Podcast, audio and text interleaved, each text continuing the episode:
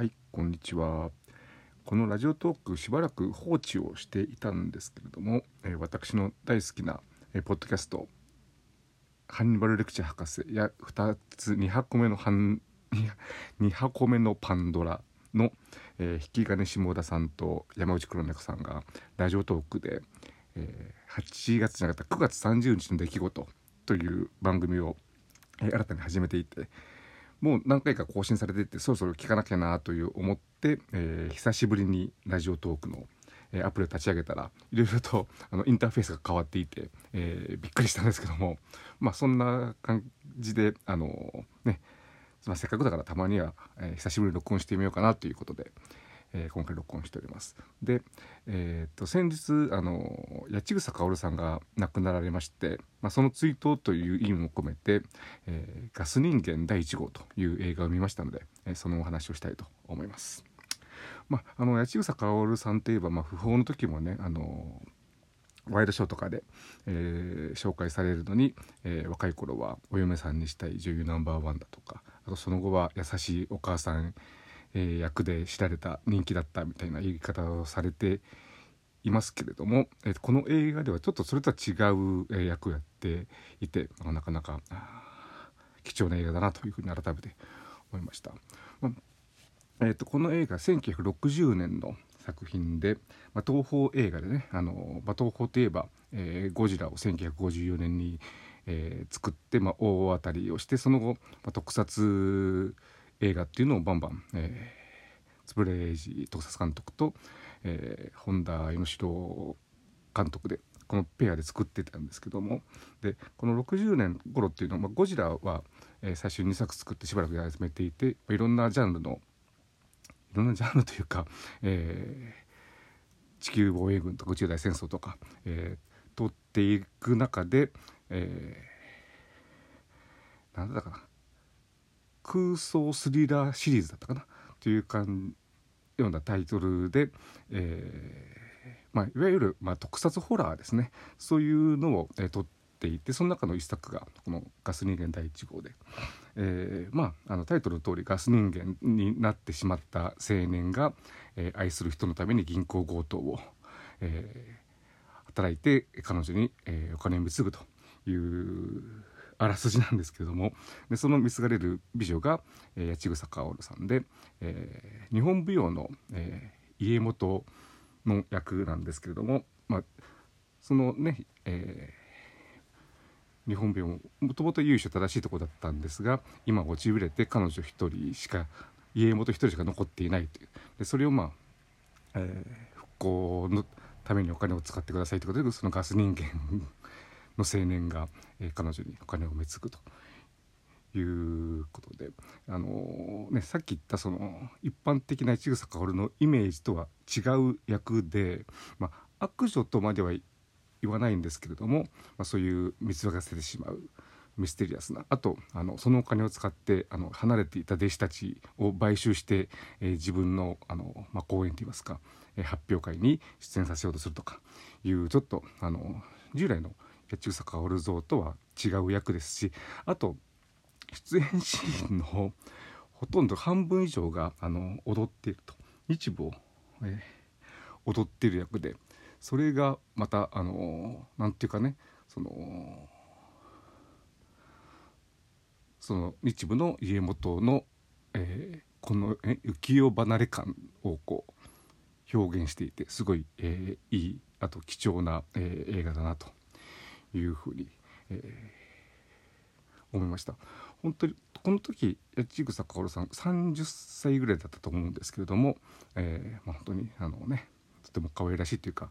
えー、可愛い中にもこなんていうかその一部の家元としての凛としたところだとかあとあのそういう男を狂わせてしまうまあ怪しさみたいなのも含めてすごい、えー、いい映画。まああの八千草薫追悼とかねいうところでなかなか、え、名前が出てこない映画だとは思いますがあのねこれ聞いて興味を持ったっていう方は是非見ていただきたいなというふうに思います。で、えー、ちょっと八千草薫さんとは話が変わるんですけども今回この映画を見てあのー、すごいあれ？と思ったのがあのー、あ、さっきも言ったように、えー、特撮ホラー、まあえー、空想スリラーということで、まあ、要するにあの基本はその銀行強盗が起こって、まあ、その犯人って何者なんだっていうことを刑事とあと刑事の恋人の、えー、女性の新聞記者がいろいろとこう調べていくっていうサスペンスミステリーっていうかサスペンスっていうかねそれが、まあ、あの基本のあのベースとなっている映画なんですけれどもその演出が、えー、どうもこれヒッチコックを意識してるんじゃないかなというふうに思うところがいろいろありまして、まあ、冒頭あの銀行強盗が入ってて入ってきて犯人の視点で行員をこう、まあ、おそらくピストルかなんかで威嚇しているところのシーンがまあタイトルバックでずっと続くわけなんですがで最後そのタイトルバックの最後で、えー、逃げる犯人とそれを追う人たちっていうのがこう足元だけ都会の歩道を歩く足元だけで、えー、表現されていてこれはあの見知らぬ乗客の有名な、えー、足元演出七国映画のねじゃないかというふうに思いますしあと途中でちょっと今、えー、どこだったかも多分警視庁かどっかだと思うんですけども、えー、ビルの上から、えー、下の道路をのこう車を映すシーンがあってもうあの北北線進路を取れの、冒頭の事件が起こって、えー、あれはエンパイアステートビルでしたっけ？からあの下の道路を映すシーンとほぼ同じようなカットが出てきますしあと最後のクライマックスとして、えー、まあ、ネタバレ的になってしまいますがそういう映画でもないんで言いますけどもガス人間を、えー、退治するためにその家元が、えー、企画した、え講演発表会が行われている、まあ、劇場を